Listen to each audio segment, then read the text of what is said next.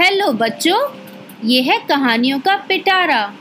और देखते हैं आज के पिटारे में से कौन सी कहानी निकलती है। आज की कहानी है एक प्यारे से बच्चे चुन्नू की, जिसका बहुत मन था पतंग उड़ाने का। तो देखते हैं, वो पतंग उड़ा पाया कि नहीं? आज चुन्नू सुबह से छत पर चढ़ गया था।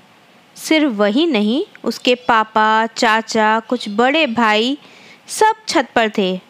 रंग बिरंगी पतंगों के बीच चुन्नू बहुत खुश था, लेकिन उसका काम था कटी हुई पतंगों को इकट्ठा करने का। उसका बड़ा मन करता था कि वो भी पतंग उड़ाए, हवा में उसकी पतंग इधर उधर लहराए। वो तो कितनी बार सपने भी देखता कि उसके हाथ में डोर है और वो खूब इटलाकर पतंग को दाएँ बाएँ घुमा रहा है और तभी कोई पतंग के पेंच लड़ाने आता है। और वो बहुत स्टाइल से, बिल्कुल सही समय पर पतंग को ढील देता कि सामने वाले को लगे कि उसकी पतंग तो पहले ही कट गई।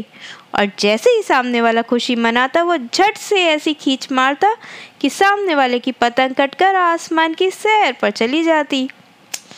खैर, ये सपना अभी तक हकीकत तो नहीं बन पाया था। एक बार चुन्नू ने पापा से बहुत ज़िद कर कर किसी तरह पतंग की डोर अपने हाथ में ले ही ली थी और वो पतंग लेकर बादशाह की तरह खड़ा ही हुआ था और स्टाइल में खींच मारी थी कि डोर से हाथ कट गया। वो चाहता तो था कि ये बात छुपा ले, लेकिन इतना दर्द हुआ कि मुँह से आवाज़ निकल ही गई। पापा ने डोर वापस ले ली सो अलग। सारे भाइयों ने मज़ाक बना दिया और ये सर्टिफाई हो गया कि अब काफ़ी समय तक फिर से पतंग की डोर मिलने की कोई उम्मीद नहीं है। तो हार कर वो वापस से पतंग इकट्ठा करने के काम पर ही लग गया। चुन्नू ने निश्चय किया था कि वो अपना काम इतने अच्छे से करेगा कि वो लोग अपने आप बुलाकर पतंग की डोर उसके हाथ में देंगे कि, लो चुन्नू बेटा, तुम अब पतंग उड़ाओ। लेकिन कहाँ वो दिन इतनी आसानी से आने वाला था? चुन्नू इतनी भाग दौड़ करके पतंगे इकट्ठी करता और सबको देता, लेकिन कोई उसकी तरफ़ ध्यान ही नहीं देता। आखिर इतने दिन इंतज़ार करते करते चुन्नू के सब्र का बाँध टूट गया। आँखों से दो आँसू भी छलक गए, पर किसी का दिल नहीं पिघला। और थोड़ा रोने पर आखिर चाचा का दिल थोड़ा पसीजा और उन्होंने डोर चुन्नू के हाथ में दे दी। लेकिन वो उसके पीछे चौकीदार की तरह खड़े हो गए कि ज़रा सी पतंग हिले और वो उसके हाथ से ले ले। डर के चुन्नू पतंग सीधी पकड़कर खड़ा रहा कि कहीं फिर से रियासत ना छिन जाए।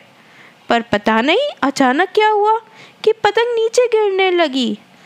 उसने सब दाव पेच कोशिश कर लिए उसे संभालने के, पर पतंग ने तो जैसे कसम ही खाई हुई थी, उसके काबू में ना आने की। फिर डोर हाथ से गई। पीछे से चाचा ने डोर पकड़कर पतंग को फिर आसमान में पहुँचा दिया। चुन्नू रुआसा होकर एक कोने में बैठ गया। उसे लग गया था, ये पतंगों की रियासत कभी उसके हाथ में नहीं आने वाली। दो छोटे छोटे आँसू फिर आँखों से छलक कर गालों से ढुलक कर हाथ पर गिरे। और बारिश होती, इससे पहले एक प्यारे से स्पर्शनों से चुप करा दिया। मम्मी! कहकर चुन्नू मम्मी के गले से चिपक गया। मम्मी ने प्यार से चुन्नू के सिर पर हाथ फेरा।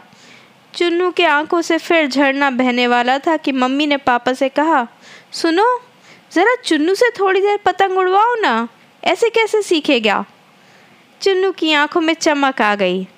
पापा ने तो थोड़े मरे मन से उसे डोर दी, पर मम्मी की आवाज़ और उनके हाथ की जलेबी के आगे पापा की थोड़े ना चलनी थी। आज सही में चुन्नू का सपना हकीकत बनने वाला था।